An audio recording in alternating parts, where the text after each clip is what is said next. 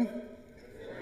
My name is Tim Porter, Senior Pastor here for Faith Community Church, and just thank you so much for being here in the room with us uh, this week. And it's a great honor to be back in the room with you all. Uh, again, uh, if you were here last week, you know that I was on the screens, and uh, it was weird to be at home watching myself and participating in worship while you all were here. I was at home and I was watching myself on the screen. It was pretty interesting. So uh, when my sons walked downstairs, like, hey, I'm seeing double right now, uh, as I was on the screen and I was in the living room. So, uh, online, thank you so much for being here as well. Uh, it's good to have you with us. We are in a series called Life on Purpose. And we have this series at this point in time in our calendar year this year because uh, we are ramping up a lot of ministries and opportunities to serve together as a church uh, this fall.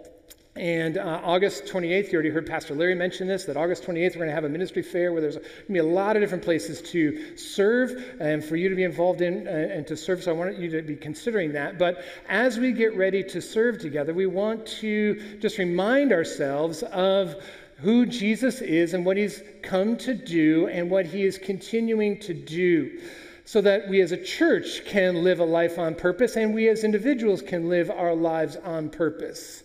So that's what we're doing here today. If you remember just a little context, uh, we started, we're in the book of Luke, and if you want to, you can turn to page uh, 860 and the Bible's in front of you. We're going to be in Luke chapter 4, verses 31 through 43 together this morning. And uh, in the context, uh, Jesus has just overcome the devil, and we're going to talk a little bit more about the devil today. He's just overcome the devil. He's resisted all kinds of temptations that the devil threw at him. And then Jesus goes into his hometown and he announces, This is what I've come to you. I've come to do. I've come to proclaim good news, and I've come to, I've come to uh, release captives and set them free. And if we have a church, we as a church, we want to be grounded in Jesus and his overcoming and his word and his scriptures, how he overcame the devil. We can learn to fight the devil as well. And then last week we talked about how we need to have this mindset as a church that Jesus came and he, he, he came and he's, he's moving and he's going out and he's bringing the good news wherever he goes. And he's not going to stay in one place, he wants to keep it moving. And then today, we're going to talk about what does it look like? What's Jesus' purpose in all of this? What did he come to do? And if we as a church are called into Jesus, into relationship with him, we've experienced his power, a relationship with him, he calls us as well into his purpose. So, what is it? Beginning in verse 31. And he, this is Jesus, he went down to Capernaum a city of Galilee, and he was teaching them on the Sabbath, and they were astonished at his teaching, for his word, his teaching, that is, possessed authority. And in the synagogue there was a man who had the spirit of an unclean demon. And he cried out with a loud voice, Ha! What have you to do with us, Jesus of Nazareth? Have you come to destroy us? I know who you are, the Holy One of God. But Jesus rebuked him, saying, Be silent and come out of him. And when the demon had thrown him down in their midst, he came out of him, having done him no harm. And they were all amazed and said to one another, What is this word? For with authority and power he commands the unclean spirits, and they come out of him. And reports about him went out into every place in the surrounding region. And he arose and he left the synagogue and he entered Simon's house. Simon is also Peter. Now, Simon's mother in law was ill with a high fever, and they appealed to him on her behalf. And he stood over her and he rebuked the fever, and it left her. And immediately she rose and began to serve with them. Now, when the sun was setting, all those who had any who were sick with various diseases brought them to him. And he laid his hands on every one of them and healed them. And demons also came out of many, crying, You are the Son of God. But he rebuked them, and he would not allow them to speak because they knew that he was the Christ. And when it was day, he departed and he went into a desolate place. And the people sought him and came to him and would have kept him from leaving them. But he said to them, I must preach the good news of the kingdom of God to the other towns as well, for I was sent for this purpose. This is the word of the Lord. Now, if you've been with us this series, or if you're here today, we are confronted with something that we don't really talk about that much, and maybe you don't have much thought about, and that is the devil, demons. Satan. Chapter 4 begins with Jesus being tempted by Satan in the wilderness. Here we see Jesus having an encounter with someone who has an unclean demon in him Satan. Demons. How much thought do you give to Satan and demons? In 1995, there was a movie called The Usual Suspects or Usual Suspects. And not only did that movie have an amazing plot twist, rivaled only, I think, by The Sixth Sense with Bruce Willis, but there was a line in that movie that has haunted me ever since I first heard it. And the line is this The greatest trick the devil ever pulled was convincing the world he didn't exist. How much thought do you give to the reality of the existence of Satan and demons? Jesus said that he came in another passage in John 10:10, 10, 10, a verse that's very, very important to us as a church. Jesus said that I came that they may have life and have it abundantly. This is one of the reasons, the primary reason why we talk about how we want thousands, we want to experience, we want thousands to experience a gospel inspired life because Jesus said that he came to give a life that we can't have in and of ourselves. But also in John 10:10, 10, 10, Jesus contrasts his life, his purpose, his ministry, what his service is all about, who he is and what he's doing with someone he calls the thief. He says, The thief has come to steal, kill, and destroy. The thief that Jesus is talking about is the devil himself. Jesus has come to release us, release us from the work of the evil one, and he's come to do it because we are, we are powerless to do what only what Jesus can do. Now, I'm going to spend some time today talking about Satan, and I'm going to hopefully push you and give you some things to really consider about Satan and the existence of Satan because we have two sort of forces fighting against us, two at least, in our current cultural context here in Western modernized America. And they converge together. One is that we are, and many people have talked about this, we are a secular people. What that means is we don't believe in anything spiritual. That's our cultural sort of push there is nothing spiritual. All there is is what we can see, touch, and feel, and analyze, and evaluate with our senses. There's nothing beyond that. We're in a closed system. And because of that, the chief purpose that our culture gives us to live is this. This is the sort of the last hero storyline left that we all sort of rally around. It's this you don't know who you are yet. You've got all kinds of people telling you who you are and who you should be. But what you really need to do is you really need to dig down deep inside and see what are your desires. You need to figure out who you really are. And you need to live true to who you really are. And don't let anybody else get in the way of you being who you really are. Let it go, let it go. Are you familiar with that? I mean, that, that's, that's the hero arc. That's the hero arc of Frozen. And it's all over the place. It's self fulfillment, it's self celebration. And because of that, because that's the hero arc in our culture, for many, hearing about Jesus Jesus doesn't feel like someone who's bringing freedom to them. He feels restrictive because he's got some do's and don'ts attached to him. But Jesus has come to give us freedom from the very thing that our culture is telling us is the hero arc. Because the hero arc that our culture celebrates is birthed in hell itself. It's actually enslavement. Evidence. I got this from the Church of Satan website. Not that they're experts, I'm serious, they're not experts.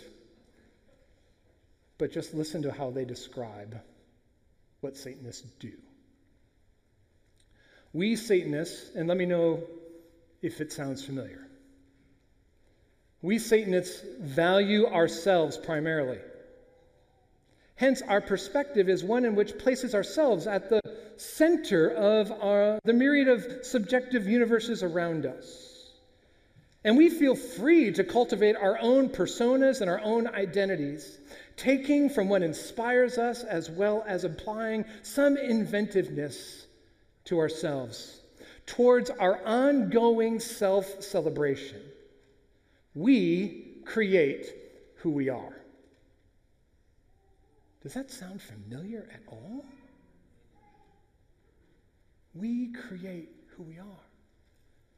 That's what Satanists say. See, the trick of the devil is not to get you to worship him by making much of him. The trick of the devil is to get you to worship him by making much of you and me and celebrating us.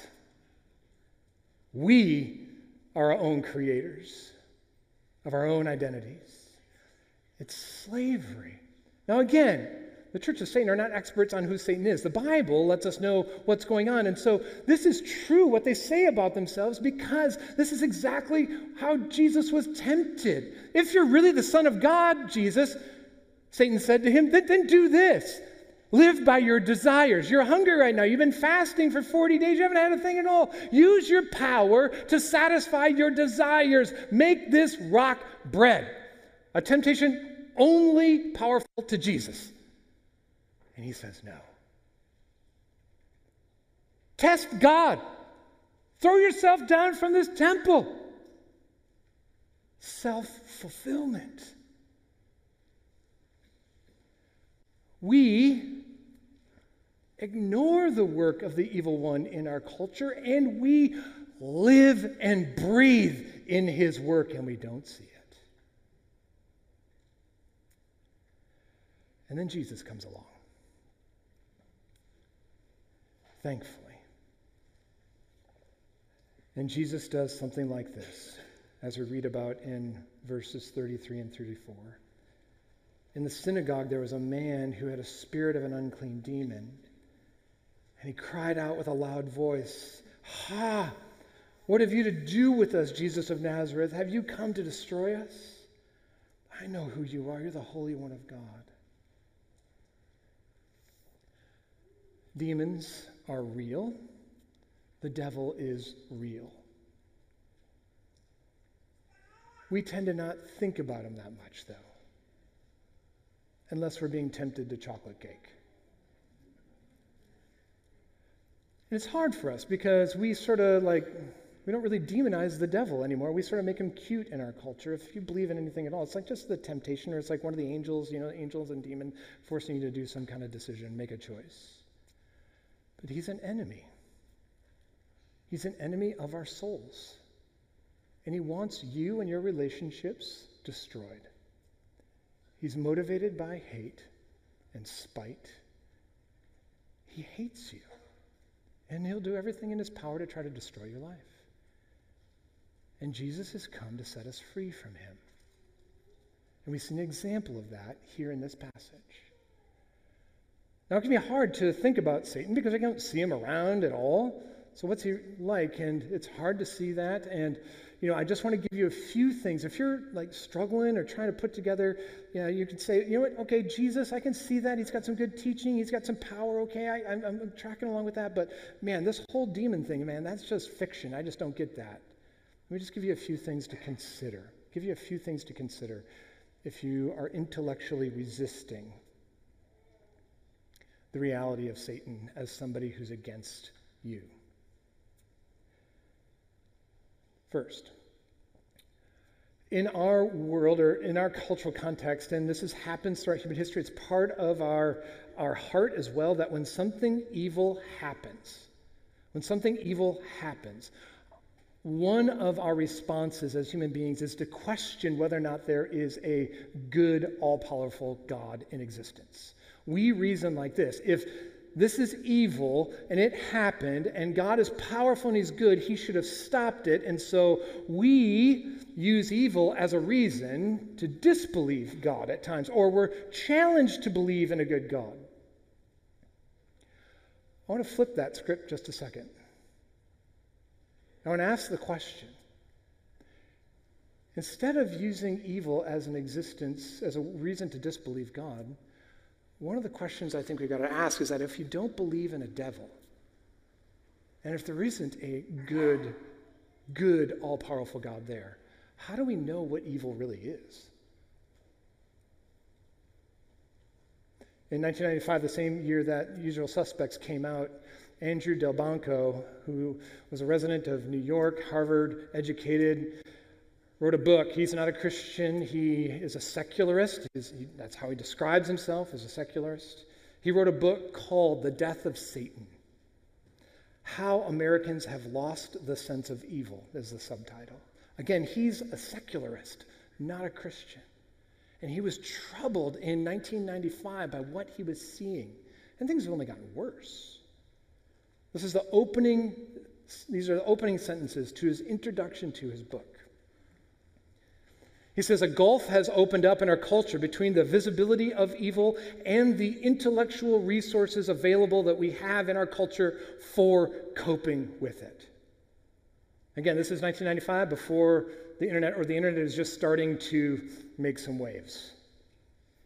He says, Never before have images of horror been so widely disseminated and so appalling, from organized death camps to children starving and famines that might have been averted Rarely does a week go by without newspaper and television accounts of teenagers performing contract killings for a few dollars, women murdered on the street for their purses or their furs, young women shot, young men shot for the keys to their Jeep. The repertoire of evil has never been richer, and never have our responses, have human beings been so weak.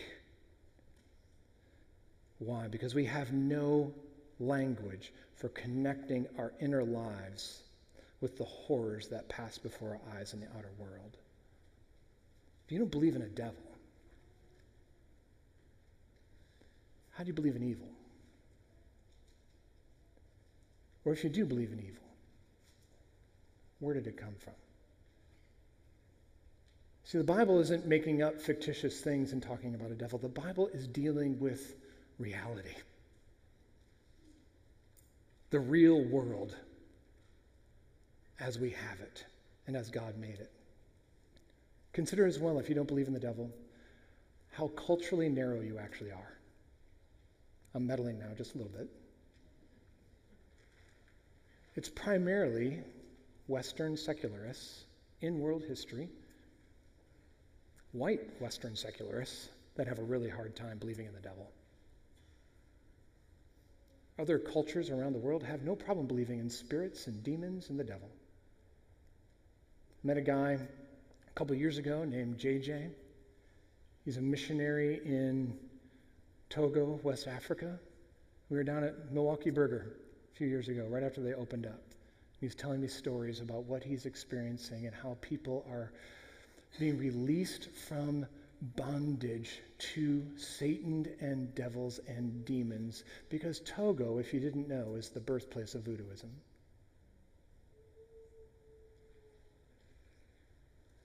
How narrow it is when the rest of the world has a lot of wisdom about the world to say, no, that probably doesn't exist. Something else to consider. If you don't believe in the devil, you're not going to be prepared for the life that you're up against and living. Because there are powers and there are forces much more powerful and stronger than you that are against you in your life and don't want you to live. They want you to be destructive in your life. This last Friday, just two days ago, my wife and I dropped off our middle son at college for his freshman year. And at times like that, those kinds of massive transitions, sorry, Deej, I forgot to tell you I was going to talk about this. Thought of it this morning while you were waking up, sorry. Those major transitions in life, right? You, you have these flashbacks. Those of you who have gone through this, you know, you, you have these flashbacks. And I was telling Ian, like, I remember when we brought you home and our whole lives changed, and now you're leaving, and our whole lives are changing again in just a few years. But I remember with each one of our sons, repeatedly at times, especially after they were caught lying, talking to them and saying,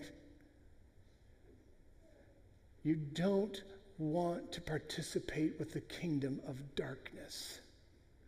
When you lie, you are teaming up with the king of lies himself and you don't belong to him. You belong to Jesus, and Jesus is truth. Live for him. Don't participate in darkness. Parents, we are being told all the time about how to prepare your children to leave the home and live successful lives. How often are we talking to them about the greatest evil that's against them and seeks to destroy them and has an arsenal far more powerful than us and schemes that we cannot overcome except for the right man is on our side? As Luther sang. This is what Jesus has come to do for us. we see in Jesus is that he has come to overcome our enemy. And that doesn't mean that everybody's that everybody is possessed. That's not what this is trying to get at, but this is tapping into a larger narrative in the Bible that the Bible is a love story where God pursues us even though we've run away from Him because we listened to the voice of the serpent. We listened to Satan at the beginning, who questioned the goodness of God simply by asking our first mother, Did God really say? And that poison has been in our hearts ever since, so that we doubt, we're suspicious of God's goodness. But God still keeps coming after us because He's relentless in His love. And so I love that we sing the song, Reckless Love, here. These words just echo in my heart that there's no shadow you won't light up, no mountain you won't climb up coming after me. There's no wall you won't kick down, lie you won't tear down coming after me. That's the kind of love that's in God that He's coming after us, that sent Jesus, and Jesus is coming to fulfill. And just like every good love story, it's set in the context of a battle. You and I live day in and day out in the context of a battle, and there are no, there is no neutral ground. And I'm from Sweden, a couple generations back. There is no neutral ground. It's the kingdom of God or the kingdom of darkness. And we are born into the kingdom of darkness. And Jesus has come to get us out. He's come to get us out. C.S. Lewis talks this way in Mere Christianity. He says Christianity is a, is a fighting religion. Not the way maybe pundits make it in political talk, but it's a fighting religion. It thinks that God made the world, that space and time and heat and cold and all the colors and tastes and the animals and vegetables are things that God made up just out of his own imagination. It's amazing to think about. But Christianity also, Christianity also thinks that a great many things have gone wrong with the world that God made. And I love this. I love this. God insists and insists very loudly on putting the world right again. That's what Jesus has come to do. When the Bible insists that there are demons, it's letting us know something about our greatest enemy and what God has come to do to get us out from his clutches.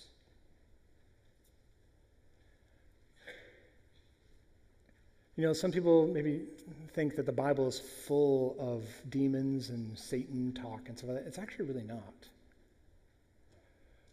The most occurrences of talking about the devil or demons is actually in the Gospels with the ministry of Jesus. Why?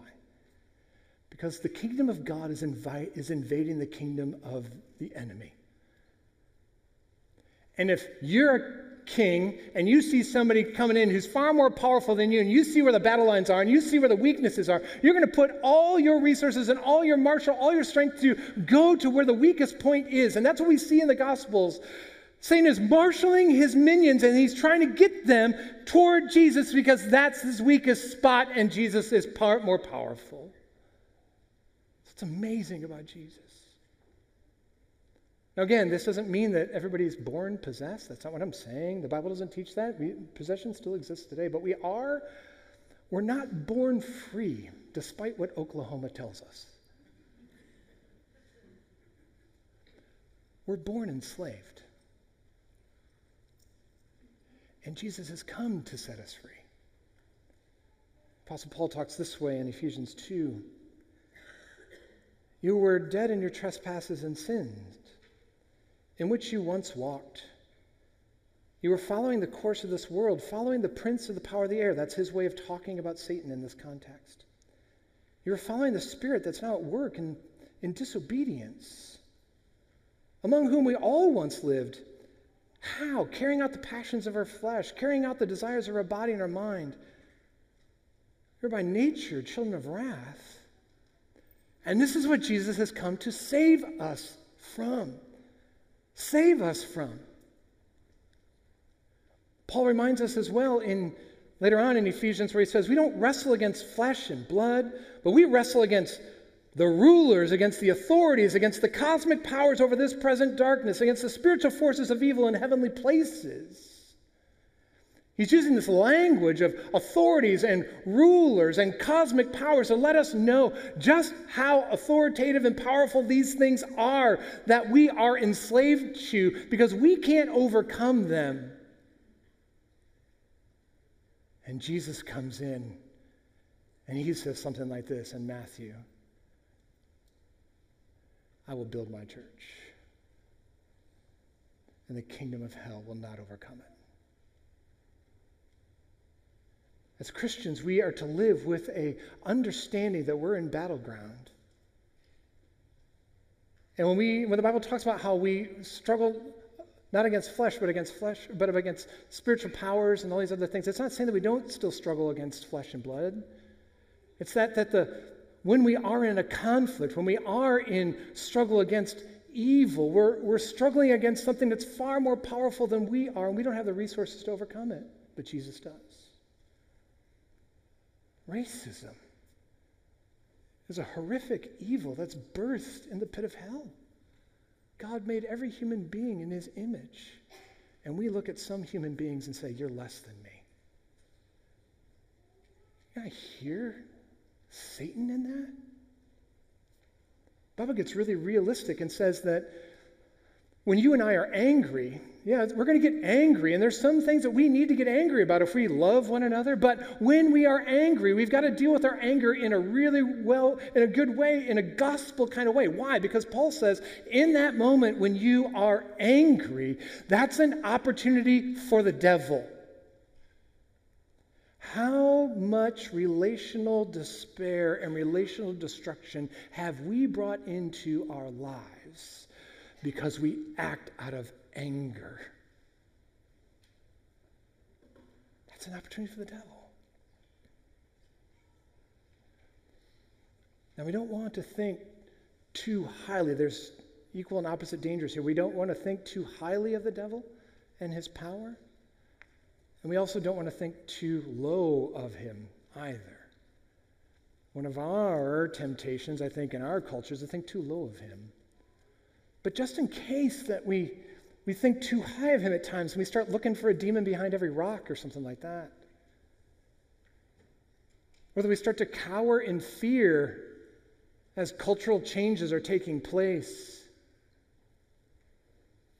We need to remember what Jesus did to release this man who is in captivity from his captivity. Verse 35. Jesus rebuked him.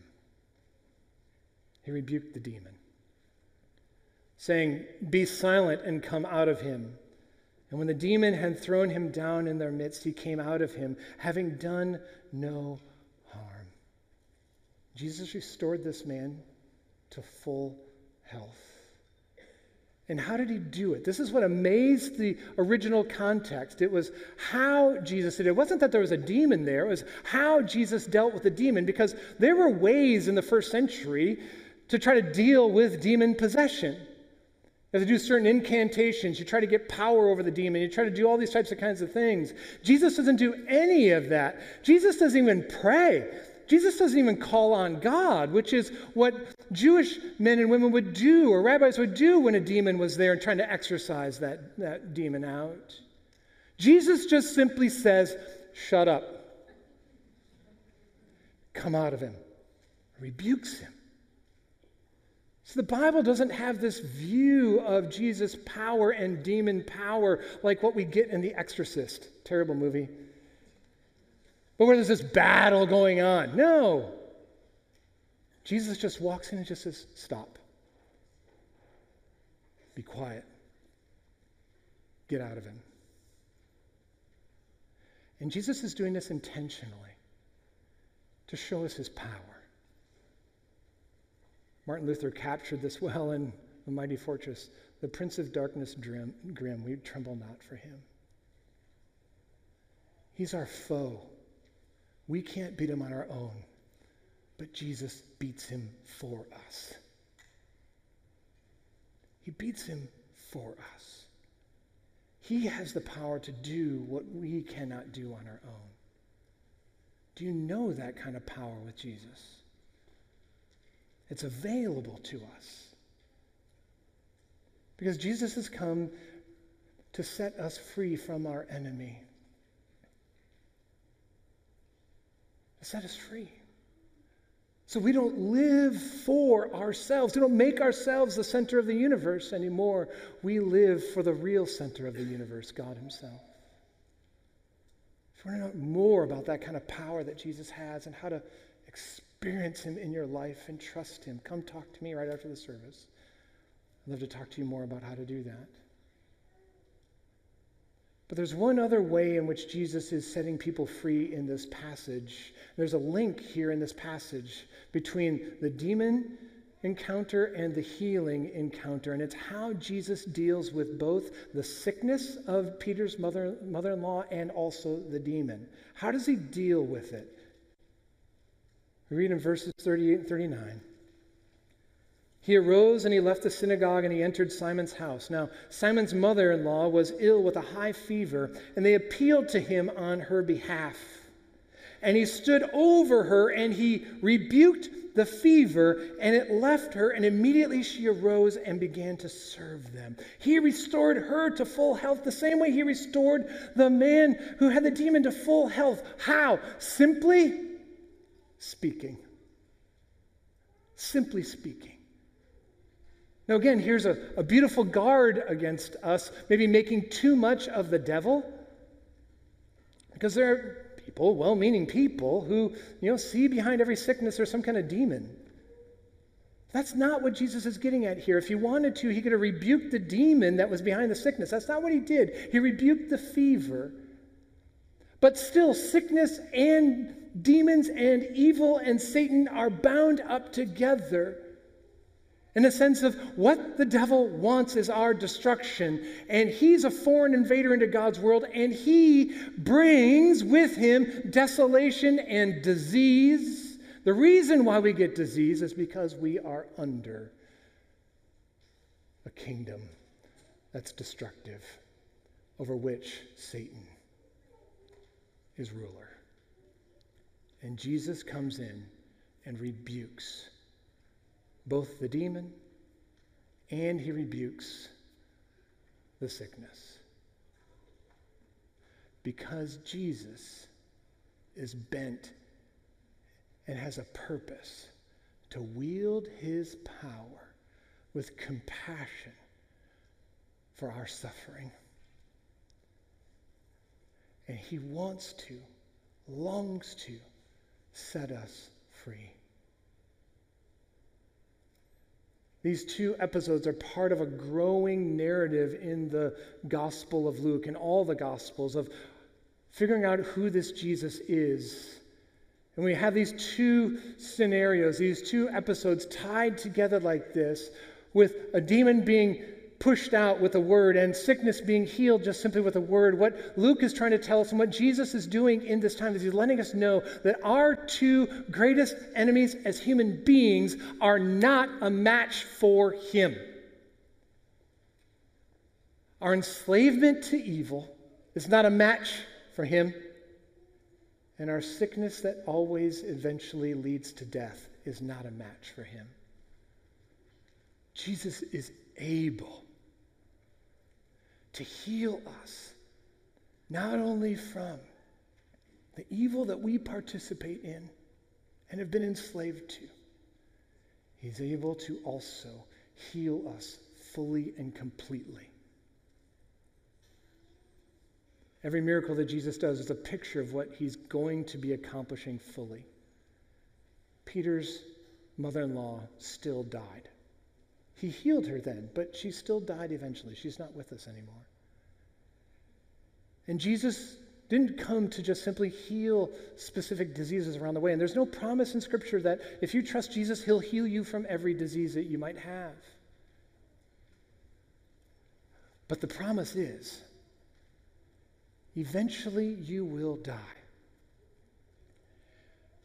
But in trusting in Jesus, He's come to give us life and life abundantly. And that means when He returns one day, He will cause us to burst forth from the grave just like He did. That's what He's coming for. Now, Jesus was, the, the, the people tried to keep Jesus with them. And Jesus makes this statement about his purpose in life and what he's doing. He says this I must preach the good news of the kingdom of God to other towns as well, for I was sent for this purpose. The kingdom of God is one where we have released from the evil one, where we have the promise of resurrection, life to come, and it's already starting to work its way out in us right now. But when we uh, participate with Jesus, we come to trust in Jesus, we not only come to participate in the benefits of the kingdom, but also the purpose of Jesus, where we are bringing the gospel, the good news, in other towns as well. And this is one of the themes of this. One of the themes of the series is that we can't become insider focused as a church. We must be like Jesus in his purpose and start looking out and seeing how many people still need to see and hear the good news that don't know anything about Jesus' power to overcome their greatest problems in life. That's what he's called us to do and to participate in. One of the things that's amazing about this passage as well, I think, is that right away, as soon as Peter's mother in law gets healed from her sickness, what does she start to do? She starts to serve. She starts to serve. And that actually happens a lot in the Gospels. People who experience deliverance, release, healing in relationship with Jesus, they start serving others right away. Because that's the purpose of Jesus to help more and more and more and more people hear the good news. Like I mentioned, and you've already heard it now a couple times, but August 28th, August 28th, we've got an opportunity to, for a ministry fair. We've got all kinds of opportunities for you to serve. And you don't have a place where you're serving yet? Please consider where you can serve to help more and more people experience and hear about the goodness of Jesus as you have been set free, to help others experience Jesus setting them free. And you need to know that as we go in the purpose of Jesus together, his mission was one of power, but it was also of compassion.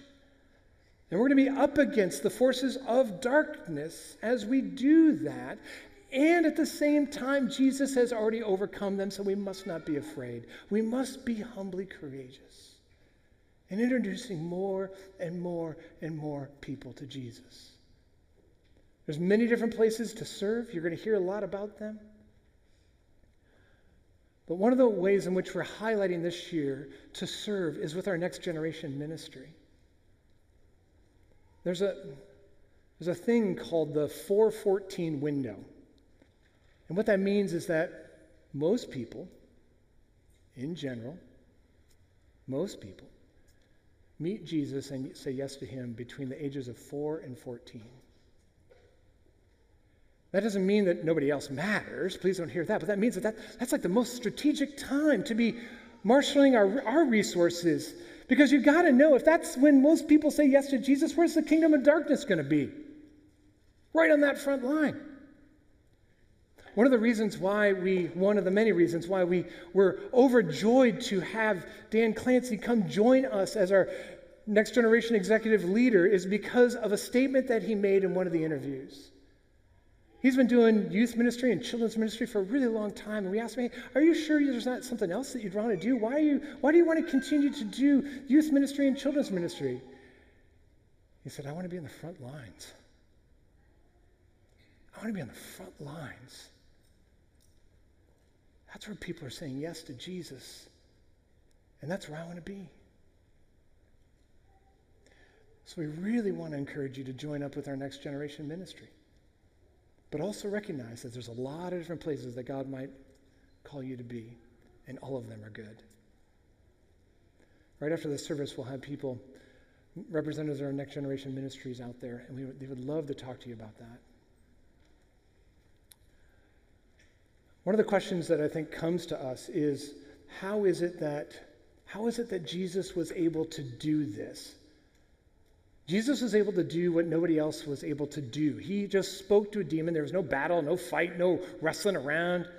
He just spoke and it left. With sickness, he just spoke and it just left. It's part of who he is. Even the demon says that. You're the Holy One of God. But it's not just of who he is, it's also about what he did. See, Jesus talks about, as we looked at last week, that he's come to set captives free. How do you set captives free? You can overpower them, you can kill them, you can kill the oppressors, but that's not what Jesus did. Jesus comes in to set captives free by paying a debt that you and I owe. Paying a debt that we owe a debt that we owe because we've listened to the evil one. We've, we've been party to the evil one. We've lived in his kingdom, and at times we've liked living in his kingdom. And we owe a great debt to that devil. And Jesus says that I have come to give my life as a ransom. A ransom is a debt paid. He gave his life as a ransom so that you and I can be set free from the works of the evil one, so we can live in freedom that we can help others know that freedom as well. It's not just who he is, it's also what he does. And as we take communion together, we remember Jesus' life that he gave for us. So I invite you to take the communion packet out.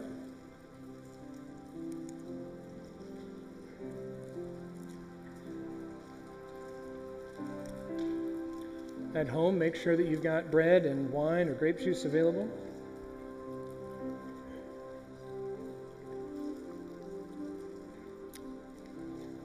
And take the wafer out. On the night that Jesus was betrayed, he took bread, it's part of the meal, and he thanks God, he thanked God for the bread. Then he handed that out to all of his disciples, and as they held it in their hands, as you hold this in your hand, Jesus said to them, and Jesus says to us, This is my body given for you. Take and eat and remember me.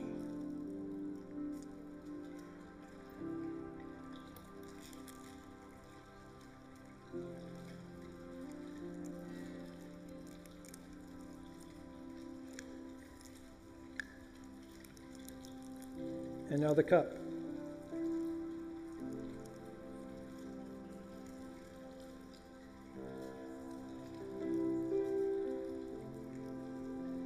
With the cup of wine, Jesus told his disciples, This, is, this represents my blood, the blood of a new covenant, where I lay down my life and I die as a ransom for the sins of many.